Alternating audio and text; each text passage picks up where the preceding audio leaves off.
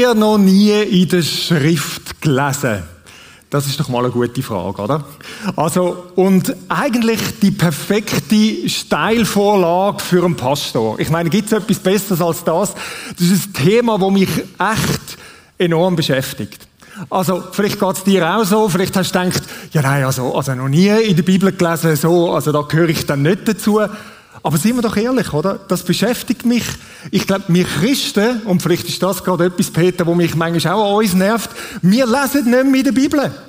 Also, in dem dicken Buch, wo der Ort ist, wo wir irgendwo Gott kennenlernen und sehen, wie er es denkt hat, wir lesen nicht mehr dort drin. Wir wissen nicht mehr, was dort drin steht. Wir speisen uns aus irgendwelchen Andachtsbüchern, die wir am Morgen früh nehmen und schön vorgekatscht oder vorverdaut uns präsentiert wird, wie, wie kleine Vögel, die es reingetragen Also, also ich spüre oder? Ich glaube, es ist echt das Problem, dass wir viel zu wenig oder fast gar nicht mehr in der Bibel lesen. Ein anderes Problem ist heute Morgen, dass bei der Frage, wo Jesus stellt, gar nicht um das geht. Darum rede ich auch nicht über das. Ich glaube, das Thema, das wir oft nicht so in der Bibel lesen, kann aber einen Zusammenhang haben mit dem, was eigentlich darum geht, in welchem Kontext Jesus die Frage stellt. Der Kontext, wo er die Frage stellt, ist nämlich nicht, dass er zu Leuten redet, die nicht die Bibel gelesen hätten oder nicht wirklich Bescheid wissen. Im Gegenteil. Immer dort, wo die Frage kommt, die kommt mehrfach vor. Also es ist heute nicht nur ein Text, sondern es hat verschiedene Texte. Wir suchen ein paar aus. Immer dort, wo die Frage gestellt wird, ist das Gegenüber von Jesus sind Pharisäer und die sogenannten Schriftgelehrten. Und wie das Wort schon sagt, Schriftgelehrte, das sind Leute gewesen, die haben die Bibel, das Alte Testament in- und auswendig kennt. Also wirklich große Teil auswendig. Also wir sind alles äh, kleine Schulbübli und Schulmädchen gegen die, wie die, die Bibel kennt haben. Unglaublich. Das sind, man könnte sagen, es sind elende Maschinen gewesen, wenn es um Bibelkenntnis gegangen ist. Zu denen sagt er das. Niemand von euch könnte in das Wasser reichen. Und wir merken, von dort her geht es um die Frage, wenn sie Jesus stellt, nicht darum, du, ihr leset im Fall nicht genug in der Bibel. Weil die haben vom Morgen bis am Abend haben die, äh, die Schriften studiert. Sondern es geht um einen anderen Aspekt bei dieser Frage. Wisst ihr nicht, könnte man auch sagen, wie ihr die Bibel lesen oder verstehen sollt? Das ist die Frage, die Jesus stellt. Tauchen wir gerade drin hinein. Matthäus 21, das ist ein Kapitel, wo wir jetzt zwei Sachen daraus rausnehmen. Das steht noch an anderen Orten, aber das ist so eine Paradestelle für das, wo Jesus das bringt. Jesus spricht zu ihnen, habt ihr nie in den Schriften gelesen? Das sagt er zu diesen Pharisäern und Schriftgelehrten, gell? Also, wo die ganze Zeit lesen. Klammerbemerkung, wenn ihr jetzt denkt, wieso steht da in der Mehrzahl Plural die Schriften? Also, wir sind das ja gewöhnt, das ist ein Buch. Es ist eigentlich so eine Art wie eine Bibliothek. Und jetzt müsst ihr euch das vorstellen, für die damals, das sind ja Schriftrollen gewesen, mehrere Schriftrollen. Darum ist oft die Formulierung in den Schriften. Also, gemeint ist schon wirklich die Bibel, also das Hebräische, die hebräische Bibel, das Alte Testament. Das Neue haben sie ja dort äh, noch nicht gehabt, zu denen, wo er redet. Habt ihr nie in den Schriften gelesen? Und dann zitiert er aus dem Psalm 118, 22. Und es ist klar gewesen, das haben die gewusst. Die haben das wahrscheinlich auswendig können. Der Stein, den die Bauleute verworfen haben, dieser ist zum Eckstein geworden. Von dem Herrn ist er dies geworden und er ist wunderbar in unseren Augen. Jesus zitiert der bekannte Psalmtext und der Punkt, wo er will damit machen, ist das rund um den Eckstein. Der Eckstein ist dreht von dem Eckstein vom Tempel. Und der Tempel ist der Ort, wo Himmel und Erde sich berührt hat. Und der Eckstein ist das Entscheidende. Das heißt, der, wo das Ganze, der ganze Bau zusammenhebt. Das ist das, was er damit gemeint hat. Und was er ihnen sagt, ist, haben das nicht gecheckt? Verstehen ihr nicht? Haben ihr das noch nie mit der richtigen Brille sozusagen gelesen? Und er hebt den Anspruch und sagt, checken ihr nicht, dass der Text von mir handelt. Dass da die Rede ist von mir. Also recht eine steile Aussage, oder? Und wir sehen, dass es auch gerade eine Wirkung hat. Da heißt ja, der Eckstein ist verworfen worden. Lies ist gerade ein bisschen weiter in dem Abschnitt im Matthäus und du siehst, es hat also die Wirkung gehabt. Die sind stinksauer geworden und haben sich überlegt, wie werden wir den Jesus los? Also Jesus sagt, ihr checkt es nicht, ihr leset es eigentlich falsch, ihr versteht nicht, um was es da geht. Der Text dreht im Fall um mich, sagt er. Nehmen wir noch einen zweiten Text dazu. Gerade ein paar Verse vorher, auch im 21. Kapitel. Also das 21. Kapitel ist so das Kapitel, wo Jesus mehr von sich zeigt und so in Konflikt mit den Schriftgelehrten eintritt. Als die hohen Priester und Schriftgelehrten die Wunder sahen, die er tat, und den Jubel der Kinder hörten, die im Tempel riefen, Hosianna, dem Sohn Davids, wurden sie wütend und sagten zu Jesus, hey, hörst du eigentlich, was die da schreien? Gewiss, erwiderte Jesus. Und jetzt zitiert er wieder etwas aus dem Alten Testament, aus dem Psalm 8, Vers 3. Aber habt ihr denn nie gelesen, jetzt kommt wieder die Formulierung, und es ist klar, dass er sich auf die Bibel bezieht. Habt ihr denn nie gelesen? Nein, natürlich haben sie es schon gelesen gehabt. Aber er sagt damit, verstehen das nicht, was dort steht? Aus dem Mund von Kindern und Säuglingen schaffst du dir Lob wenn du mal in den Psalm hineingehst, ist das eine unglaublich steile Aussage, was Jesus da macht. Wenn der Psalm liest, dann ist es völlig eindeutig, dass der Rede ist von Gott. Gott schafft sich das Lob von diesen kleinen Kindern, von diesen Säuglingen. Das ist klar. Und die Schriftgelehrten haben gewusst, dass das dort in dem Psalm drum geht. Und jetzt sagt Jesus, checken das nicht. Wenn die da Hosianna rufen, dann ist das im Fall wegen dem, also äh, so eine steile Aussage. Sie haben gewusst, da ist die Rede von Gott. Jesus beansprucht da, damit checken das nicht. Das bin im Fall ich. Hallo, da, Fleisch und Blut unter euch. Und interessant ist einfach, falls es euch interessiert, der zweite Teil von dem Vers 3 ist noch interessant. Dort ist die dass das Lob kommt, um die Widersacher zum Schweigen zu bringen. Das zitiert er gar nicht, aber er hat vorausgesetzt, sie kennen das auswendig, die wissen den zweiten Teil. Und das ist passiert, oder? Also die haben schon gewusst, was er sagt. Aber wenn sie in die Bibel hineingeschaut haben, haben sie nicht gecheckt, wie sie sie eigentlich sollten lesen, sagt Jesus. Und das ist der Punkt. Habt ihr nie in der Schrift gelesen? Checkt das nicht. Habt ihr noch nie in der Schrift gelesen, heißt also, wenn die zwei Stellen, es gibt noch mehrere andere Stellen, wo dort im ähnlichen Bereich sind, der Kontext ist immer das Gleiche. Das Erste, was er sagt, ist, wisst ihr denn nicht, wie ihr die Schrift lesen oder verstehen sollt? Wie ihr die Bibel lesen oder verstehen sollt? Das ist das Erste, was er bringt. Und das Zweite ist das, erkennt ihr mich denn eigentlich nicht da drin? Checkt das nicht, dass es um mich geht? Das ist die Aussage. Das ist das, was darum geht. Und das ist recht dicke Post. Gewesen. Jetzt lass es uns noch ein bisschen persönlicher machen da. Wir gehen nachher nochmal zu einem weiteren Text und bleiben da dann dran. Aber ein kleines Intermezzo. Und machen wir mal die erste Frage. Wissen die nicht, wie die äh, Schrift lesen oder verstehen sollen, ein bisschen persönlicher? Und Vielleicht sagst du doch doch, ich weiß genau, wie ich sie soll lesen, das dicke Buch, oder ist doch alles klar. Aber vielleicht sagst du doch, äh, eigentlich nicht so richtig und irgendwie habe ich Mühe damit, manchmal auch. Lass uns mal kurz dort stehen bleiben. Wie sollen wir dann die Bibel lesen?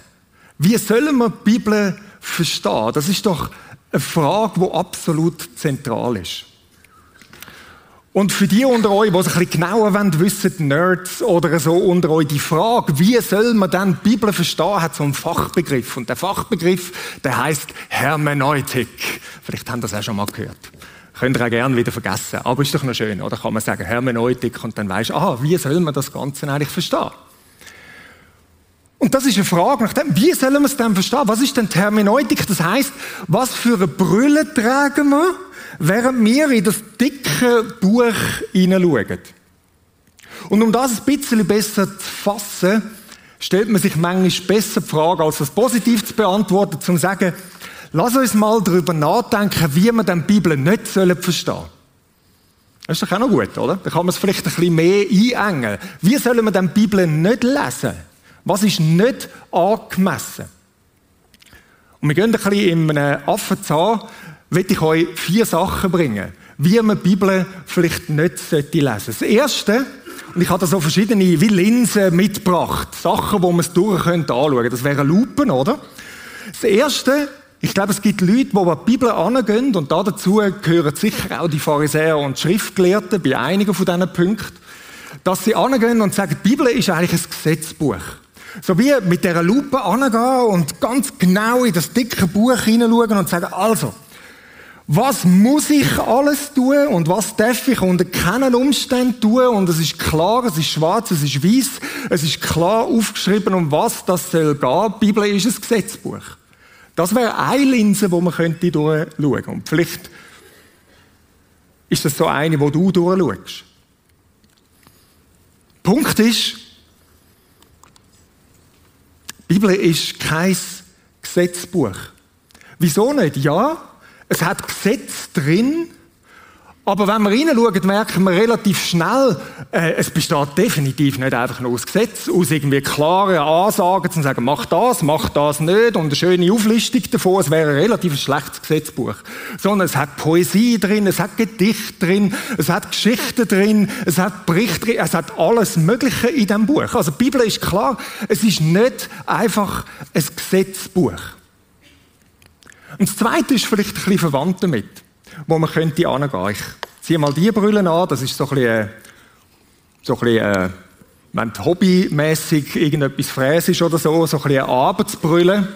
Und das könnte sein, die Bibel ist eine Gebrauchsanleitung, denkt der eine oder andere. In der Bibel finde ich, wie ich mein Leben muss gestalten und eine schöne Anweisung, wie das geht. Jetzt, ich habe eine Gebrauchsanleitung mal mitgenommen, eine von den Klassikern, man könnte Lego bringen. Ich habe jetzt eine von so einem grossen Möbelhaus, wo es irgendwo gibt, blau-gelb, oder? Wenn du die Gebrauchsanleitungen anschaust, eine Gebrauchsanleitung ist so aufgebaut. Wunderschön nummeriert, Schritt 1, Schritt 2, schöne Grafiken. Es ist völlig klar, bis in jedes Detail, was ich in welcher Reihenfolge muss machen. Das ist eine gute Gebrauchsanleitung. Wenn es nach diesem Maßstab geht, ist die Bibel in einem Fall eine unglaublich schlechte Gebrauchsanleitung. Wie du wirst schnell feststellen, und die meisten von uns haben das schon festgestellt, du machst das Buch nicht einfach auf und es ist schön drin geschrieben, zum zu sagen, also, als nächstes machst du das, dann musst du das machen, in dem Fall musst du das machen, musst du das machen. Wenn man mit dieser Anforderung kommt, dann muss man sagen, nein, ähm, es funktioniert eigentlich nicht. Hat die Bibel Anweisungen fürs Leben, wie das Leben gelingt. Unbedingt. Aber es ist so viel mehr als eine Gebrauchsanleitung und so viel besser. Ja, vielleicht ist jetzt der eine oder andere schon da und denkt, ja, komm jetzt. Ja, du, ist okay, wir überleben es, oder? Jesus hat auch Sachen gesagt, wo den Leuten manchmal auf den Keks gegangen ist. Gehen wir zum nächsten, vielleicht geht er das auf den Keks. Weil es ist ja immer schwierig, wenn du nämlich mit so einer Brille unterwegs bist, dann trifft es dich noch, oder? So, also das ist die intellektuelle Brille, oder? So.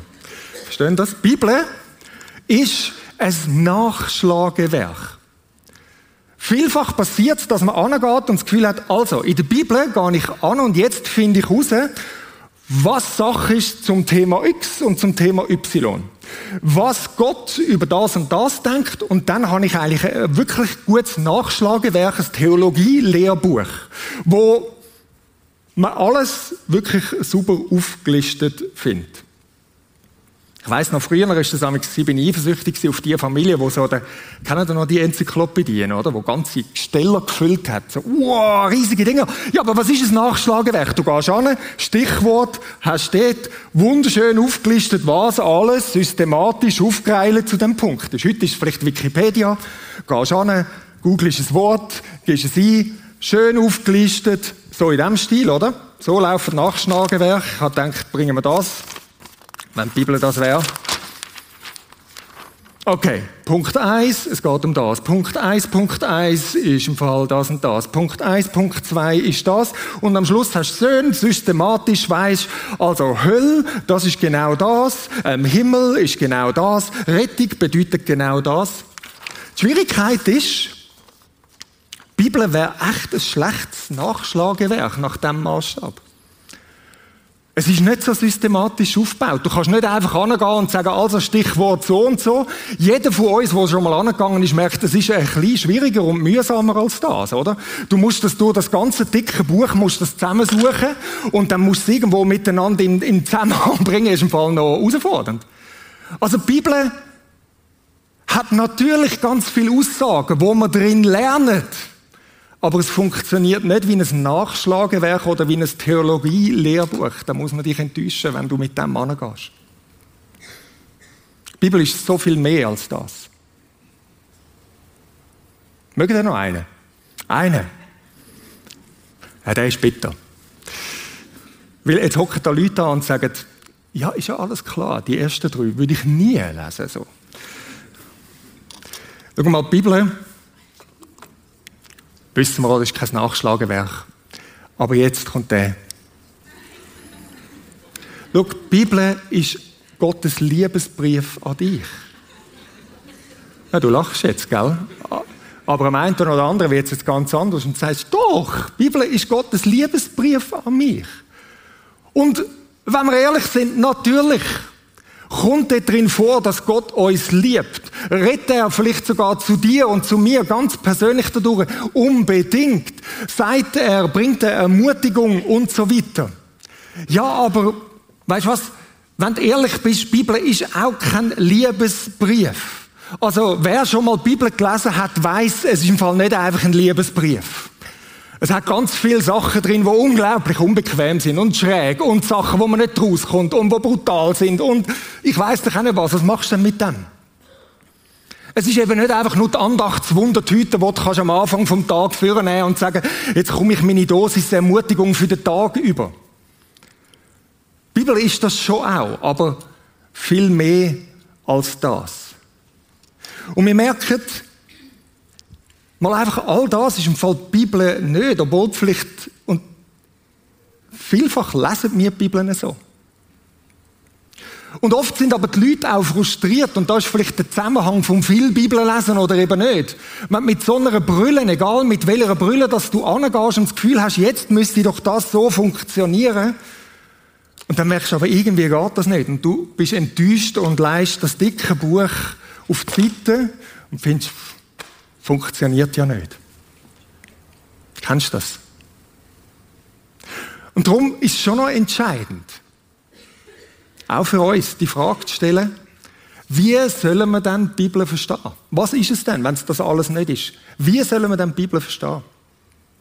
Und an dieser Stelle ganz einen kurzen Einschub. Das ist eine grosse Frage. Die werden wir nicht einfach schnell in einer halben Stunde heute Morgen können be beantworten aber wenn es dich mehr interessiert, ist jetzt ein kleiner Werbeblock. Ähm, der Mike Scheutzger, einer von den Jugendpastoren und ich, wir machen einen Podcast. Einfach so auch Spaß an der Freude, heißt Beziologie. Also kannst du mal einfach eingeben, dort, wo du Podcast los ist. Und dort haben wir mehrere Teile, das sind ein paar Stunden, haben wir uns dieser Frage gewidmet, wo wir heute ein bisschen die Spitze vom Eisberg anschauen. Also kannst du entweder den QR-Code scannen oder einfach dort mal reinschauen, wo du Podcasts los ist, wenn du willst, dass es noch ein bisschen vertiefter ist. Oder wenn es noch ein bisschen vertiefter wird, ist, ist so ein 30-seitiges Dokument, wo ich abgeleitet habe, dort, wo Kleingruppenunterlagen sind. Der Stefan Staub hat letzte Woche das ja gebracht, um zu sagen, die Unterlagen für Kleingruppen sind für alle zugänglich. Wenn dich das interessiert, dann gang in die Church Center App rein, dort, wo die Inputs sind. Und unter dem Input hast du jeweils Links. Und jetzt neu hast du dort die Verlinkung und dort findest du Vertiefungsmaterial. Einfach, wenn du ein bisschen mehr willst geben Also, wie sollen wir denn die Bibel verstehen? Das ist die Frage. Und wenn wir angehen und sehen, was sagt denn Jesus dazu, wird es relativ klar. Johannes 5, 39 ist einer von diesen Texten, wo das wie nochmal zusammenfasst. Und zwar in einer zugespitzten Art und Weise, wo einem fast anders wird. Er fängt an, er redet wieder zu den Pharisäern, zu den Schriftgelehrten, zu denen, die eigentlich eine Ahnung haben von der Bibel und sagt, ihr forscht in der Schrift. Das ist doch mal eine gute Aussage. Ja, ihr forscht in der Schrift, ihr schaut in das Buch hinein. Ihr seid Bibelforscher. Sehr positiv. Wieso macht sie das? Weil ihr meint, in ihr das ewige Leben zu finden. Interessante Aussage. Ich habe das Gefühl, wenn ihr das Buch leset, dass er da drin das ewige Leben findet. Ewiges Leben ist nicht einfach nur Himmel, sondern ewiges Leben heißt das umfassende Leben, wo klingt. Ihr meint, dass er das in dem Buch drin findet. Und wir merken schon irgendwie, dass Jesus sagt, ja, aber das ist im Fall nicht ganz korrekt. Und er geht weiter. Dabei spricht sie, die Schrift, also die Bibel, gerade von mir. Und jetzt kommt wieder der Fokus auf ihn, oder? Unglaublich.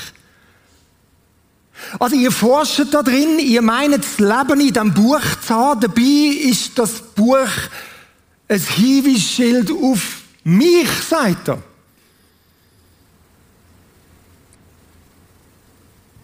Und dann geht's weiter. Doch zu mir wollt ihr nicht kommen. Ihr bleibt lieber dort. Zu mir wollt ihr nicht kommen. Wo ihr eigentlich das Leben hättet. Und das Zentrum von deren Aussage ist da, dabei spricht sie gerade von mir. Jesus sagt, wenn du eine Brille anleihst, dann ist es das, dass es in dem Buch um mich geht. Es geht um mich, aber das checkt er irgendwie nicht, sagt er ihnen und vielleicht sagt das uns auch. Ihr forscht aber ihr seht nicht, dass alles, was da drin geht, letztlich da drin steht, letztlich bei mir zusammenläuft. Wir haben es letzte Woche haben wir von einem Spaziergang geredet. Es gibt noch eine andere Szene am Schluss vom Lukas-Evangelium, wo Jesus auf einem Spaziergang ist. Vielleicht kennen das mit der, auf der Straße nach Emmaus, mit diesen Jüngern. Und die haben auch nicht gecheckt, wer Jesus ist. Die haben ihn irgendwie nicht erkannt.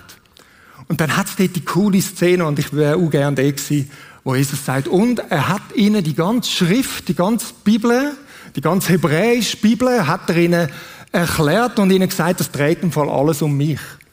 Hat ihnen gezeigt, was das alles für einen Bezug zu ihm hat. So eine Bible Study mit Jesus wäre schon nicht schlecht, oder? Es dreht um mich, sagt er. Es geht um mich. All die Geschichten in dem Buch, und ich habe extra farbige Variante mal gebracht. In dem farbigen Buch voll mit Geschichten, wo Menschen mit Gott unterwegs sind, Gott mit Menschen unterwegs sind, das geht im Fall um mich, das geht letztlich landet das bei mir. Und ich gebe euch einen Satz, wo wir in dem Podcast so ein als Definition gebracht haben. Was ist denn die Bibel? Die Bibel ist Gottes autorisierte Beziehungsgeschichte mit den Menschen, wo zu Jesus Christus führt. Es ist die große Geschichte, wo man sehen, wie Menschen unterwegs sind mit Poesie, mit Gesetz, mit allem Möglichen drin, mit Aufs und Abs. Und letztlich führt es zu ihm. Das ist die Aussage, wo Jesus bringt, wo er sagt, so müsst ihr das Buch lesen. So müsst ihr das Buch lesen. Und ich habe eine Grafik mitgebracht, jetzt könnte man das vielleicht so verstehen. Das ist die große Geschichte Gottes mit dem Mensch, oder so. Linear geht das durch. Und jetzt könnte man sich vorstellen, also Jesus spielt da natürlich schon eine Rolle, der kommt irgendwann einmal und der ist auch wichtig.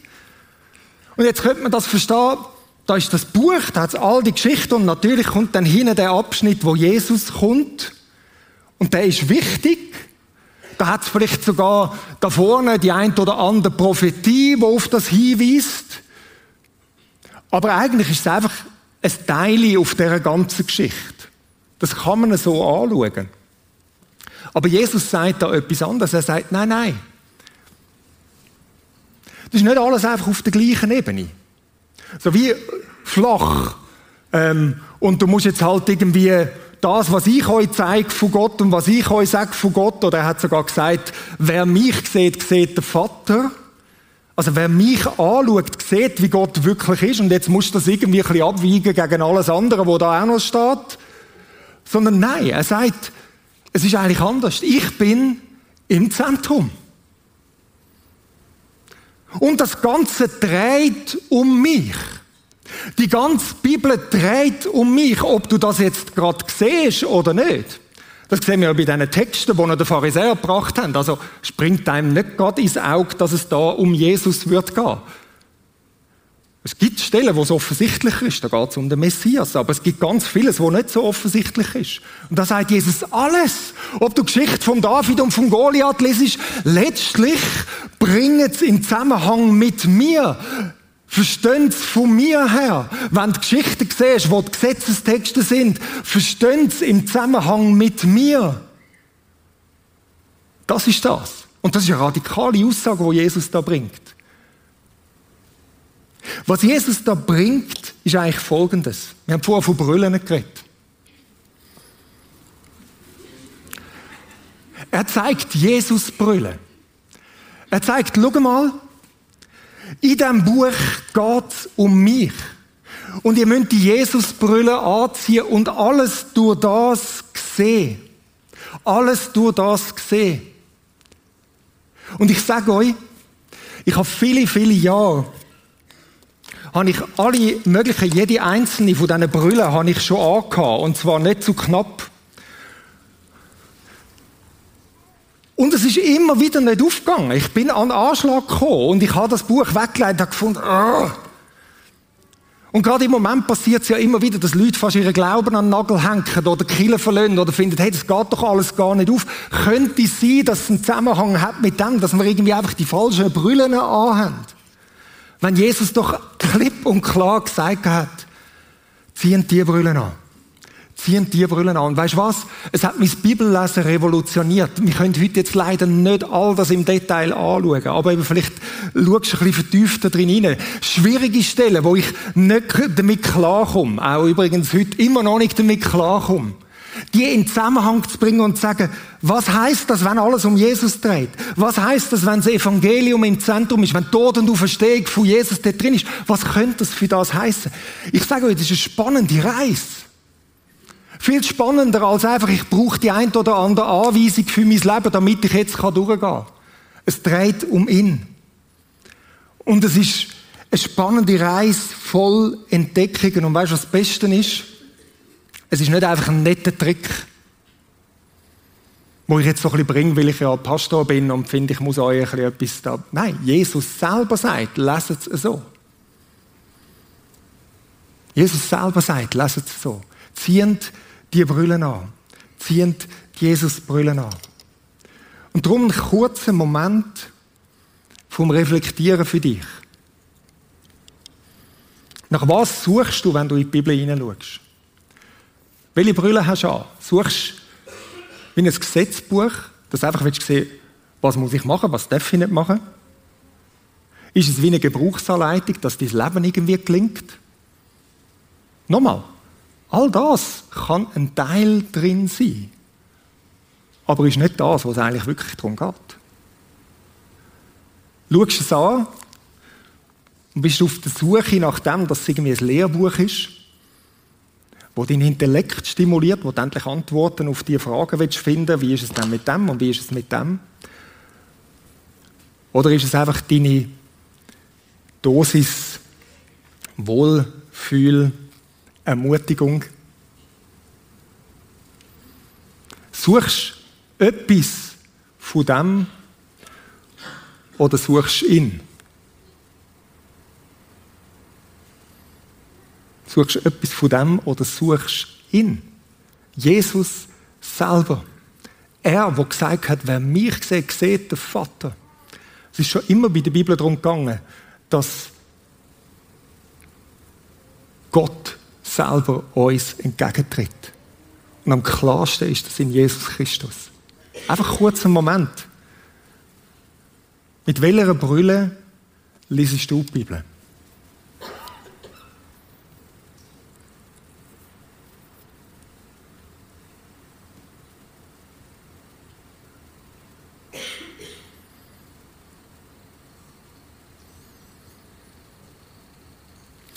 Und jetzt könnten wir ja da aufhören. Und das wäre auch schon nicht schlecht. Die Jesusbrüllen anziehen sagen, also, wenn wir das Buch lesen, wenn wir das Buch aufschlagen, auf die Entdeckungsreise gehen und sagen, also, Wie würde das aussehen, das mit dieser Brille zu lesen? Auf ihn zu beziehen? Von ihm zu entdecken? Aber das ist noch nicht genug. Und es ist nicht lang, was wir jetzt noch machen, aber absolut entscheidend. Absolut entscheidend. Das ist immer noch kognitiv, oder? So wäre das Wort. So, es hat mit dem zu tun, ich verstehe, mal schauen, was es heißt. Jesus sagt aber der Pharisäer etwas anderes. Er sagt, genau, sie spricht von mir und jetzt Entscheidende, doch zu mir wollt ihr nicht kommen. Es geht nicht einfach nur darum, dass sie etwas über ihn erfahren würden, sondern dass sie zu ihm kommen. Und das ist die entscheidende Verschiebung. Es geht nicht einfach nur darum, dass wir eine Jesusbrille anhaben und Neues von ihm entdecken oder plötzlich Erkenntnis haben, sondern es ist immer darum gegangen, Begegnung mit ihm zu haben. Es geht letztlich um eine Begegnung mit ihm. Um das ist es da gegangen. Doch zu mir wollt ihr nicht kommen. Die Pharisäer haben ganz vieles gewusst. Sie haben irgendwie nicht geschnallt, dass es um Jesus geht und geschweige denn haben sie wollen zu ihm kommen, wo sie eigentlich das Leben hätten. Und das ist der Punkt. Bibel, und das ist nicht eine Absetzung von dem Buch, sondern eine Aufsetzung, wo, wo, wo du sagst, wow, nicht das Buch ist das, wo wir das Leben haben drin, sondern das Buch ist das, wo das große Hinweisschild ist auf den, wo das Leben ist. Und jetzt in dieser Begegnung mit dem Jesus, wo wir nur durch das Buch kennenlernen, woher wüssten wir denn sonst, wer er ist? Gehen wir an und begegnet ihm. Sucht ihn. Kommt zu ihm. Dort ist das Leben. Die Bibel ist Zubringer. Die Bibel ist Vorsteller. Oder wenn du ein bisschen mit der Herzli brüllen willst, die Bibel ist Verkuppler. Von dir und dem Gott, der gesagt hat, ich habe mich ultimativ und am klarsten in Jesus Christus gezeigt und das ganze Buch dreht um das. Lass uns das entdecken. Aber lass uns das nicht nur entdecken, sondern lass uns in die Begegnung mit ihm eintreten. Jetzt haben wir das Gefühl, das ist selbstverständlich, aber ich merke bei mir, wo doch immer wieder mal ein bisschen geneigt ist, auch so der anzulegen oder so. Ist manchmal gar nicht so selbstverständlich. Wenn du die grossen Erkenntnisse gehabt hast und das Zeug gelesen hast und so, denkst du, ja, das wär's. Und dann sagst du, ja, aber jetzt, was heisst es, zu ihm zu kommen? Dann kommst du und dann kommst du mit ihm ins Gespräch. Dann kommst du zu ihm, wo das Leben ist. Und das möchten wir jetzt miteinander machen. Das möchten wir miteinander machen. Wir feiern heute miteinander das Abendmahl. Und Abendmahl ist der Ort von der ganz konkreten Begegnung. Der Ort von der ganz konkreten Begegnung. Und manchmal ist es ja so, wenn wir an eine Begegnung mit Gott, an eine Begegnung mit Jesus denken, dann sagen sie, ja, aber ich fühle es irgendwie nicht so, oder? Ich spüre nicht, ich fühle nicht. Kennst du das auch? Also ich kenne das. Das ist, glaube ich, mit dem Grund, wieso uns Gott so Sachen gegeben hat wie das Abendmahl, wo nicht einfach nur so ein Gefühl ist irgendwo, sondern etwas, wo du ganz konkret spürst. Wo du kannst sagen, so sicher, wie ich das Stückchen Brot jetzt nimm. Und ich weiß, das Stückchen Brot ist jetzt in mir. So spüre ich, physisch fast, so sicher, lebt er in mir und hat sich mit mir verbunden. So sicher, wie ich jetzt einen Schluck Wein oder Traubensaft habe. Und wenn wir ein bisschen mehr Wein und Traubensaft hätten, würden wir es irgendwann mal spüren, also vielleicht beim Wein. So sicher weiß ich, er hat sich mit mir verbunden. Und wenn du es nicht fühlst und gerade Schmetterling hast, dann hebst du dich an dem fest und sagst, das ist es, das ist das Zeichen, es gilt. Das ist Abendmahl. Ganz konkret. Und wie wir da lesen, wo ihr das Leben hättet. Abendmahl hat mit etwas Kognitivem zu tun, hat mit dem zu tun, dass wir daran denken, uns erinnern. Es ist aber mehr, es ist eine reale Begegnung mit dem Leben in Person. Und wenn wir nachher das Abendmahl feiern und nehmen, dann rechne damit, dass du eine reale Begegnung mit dem Leben in Person hast, dass Sachen passieren, wo über Denken und Verstehen darüber ausgehen. Es ist eine reale Begegnung mit dem lebendigen Gott. Und das können wir miteinander machen in Gemeinschaft. Darum feiern wir Abendmahl. Und wir wissen, es hat wie das Backup von dem kompletten dicken Buch, wo alles dort hinweist und sagt, er ist es. Du sein Tod, du seine Auferstehung, hast du Anteil an dem Leben, wo er ist. Wie feiern wir das jetzt denn gerade? Wir feiern es so, dass rund um dich herum hat es verschiedenste Stationen. Auf dieser Seite da, auch oben hinten, da unten hinten. Und wir gehen jetzt dann in eine Zeit, wo parallel auch die Lobpreiszeit, Anbetungszeit läuft. Weil das ist es, es ist eine Begegnungszeit mit Gott. Und du kannst einfach an die Stationen rausgehen. Mein Tipp wäre, vielleicht die Leute, die rund um dich herum sitzen, nimm die mit. Geht zusammen dorthin. Es ist etwas Gemeinschaftliches. Geht dorthin und nehmt es miteinander. Vielleicht nehmt ihr euch sogar noch einen Moment Zeit, zueinander zu segnen, füreinander beten. Darf sein. Muss nicht. Aber nehmt die Zeit und nehmt sie als eine Begegnungszeit mit dem lebendigen Gott. Er ist da, ganz real. Und er hat etwas vor in dieser Zeit.